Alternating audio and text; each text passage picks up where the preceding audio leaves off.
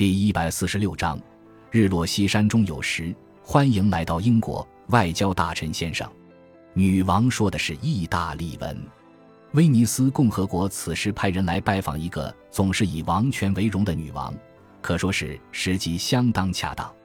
针对前后任的总督，女王陛下斥责他们45年来都未能提醒对方她的存在，并表示自己非常清楚，性别不是这个过失的主因，我的性别不掩我伟大的声誉，也绝不冒犯那些对待我如同其他君王般平等的人。特使知道女王打破了总督的偏见，因而阻止了一场策划精细的外交政变，也让总督从此不敢再冒犯罗马教廷。因此他以正面的态度看待女王所说的话，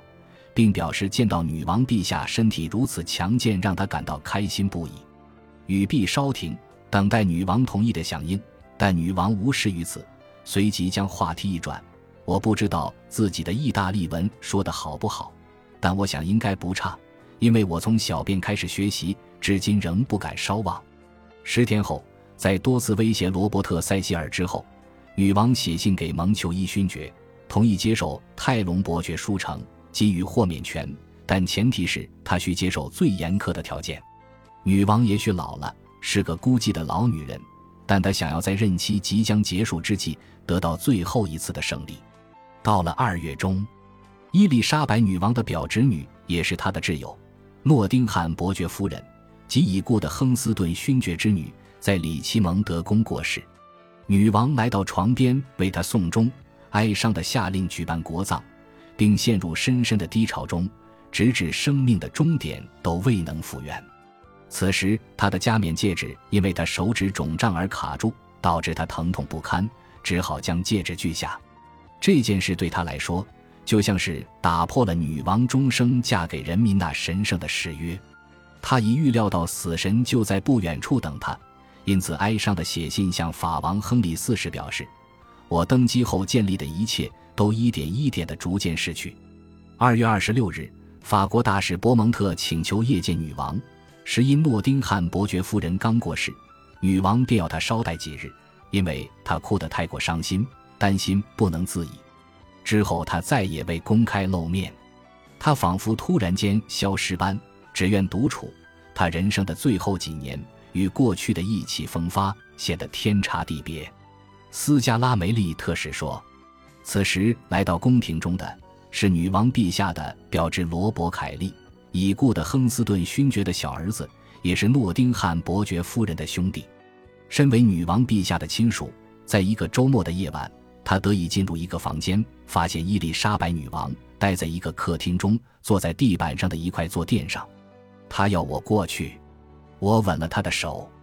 告诉他看到他健康平安就是我最大的快乐，也希望他能继续维持。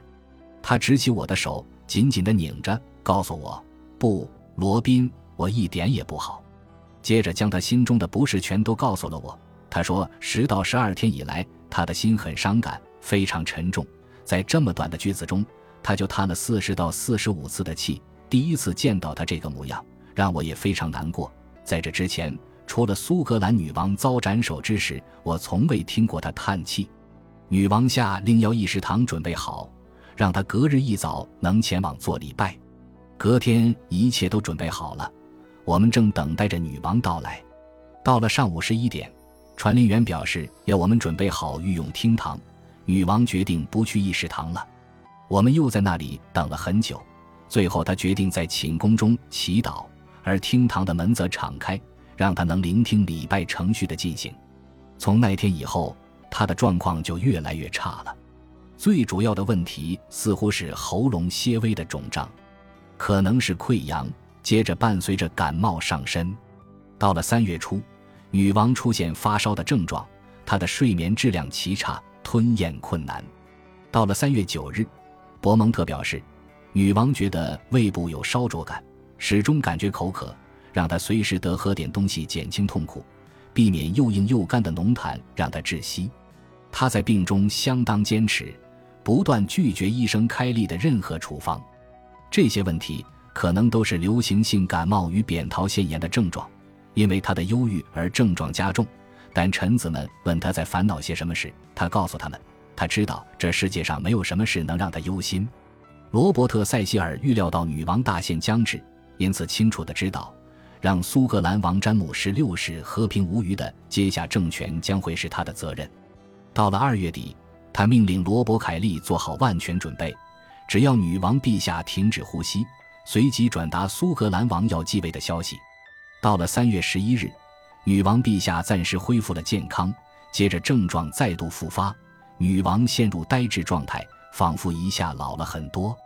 伯蒙特表示，他非常懊悔、厌世，尽管参事与御医们强烈要求他同意接受治疗，以减轻痛苦，女王仍坚持不从。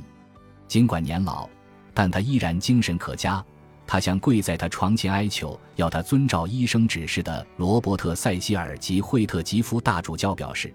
他比任何人清楚自己的体力与体质，他并不像他们想的病得那么重，他也不愿意吃任何东西，只是正日躺在地板上的软垫上，思绪飘散在挥之不去的忧郁中，也不愿跟任何人说话。显然他已经不想活了。女王的状况越来越糟，因为她并不想康复，他身边没有任何人能说服他到床上休息。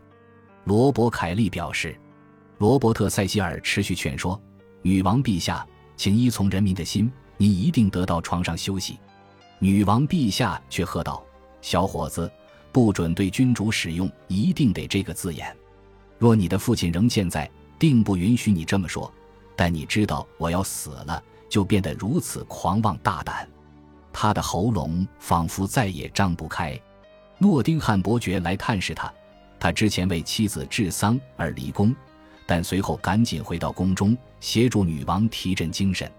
他要女王勇敢坚强，但女王却说，阁下，我的颈肩仿佛被上了铁链般难受，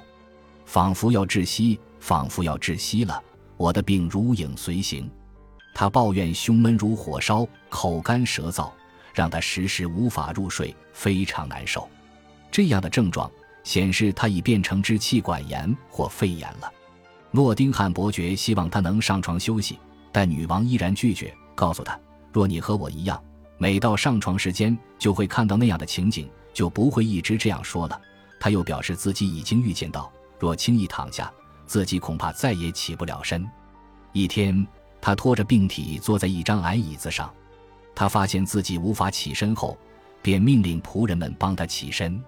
当他站好后，在无比坚强的意志力及与死神对抗的雄心壮志之下，他纹丝不动地屹立了15个小时，让宫廷人士啧舌却又无能为力。最后他因体力透支而昏了过去，众人七手八脚地扶他躺在软垫上休息了4天。到了3月18日，他的状况变得非常糟糕。伯蒙特向法王回报，伊丽莎白女王看来不省人事，已经2-3个小时未语了，过去2天来也没说过几句话。她总是将手指咬在口中，眼睛圆睁，直盯着地板。她总是坐在软垫上不起身，也不愿休息，因为一直睁着眼也不吃东西，她已经瘦了1大圈。至此，女王已合衣躺在地板上长达3周。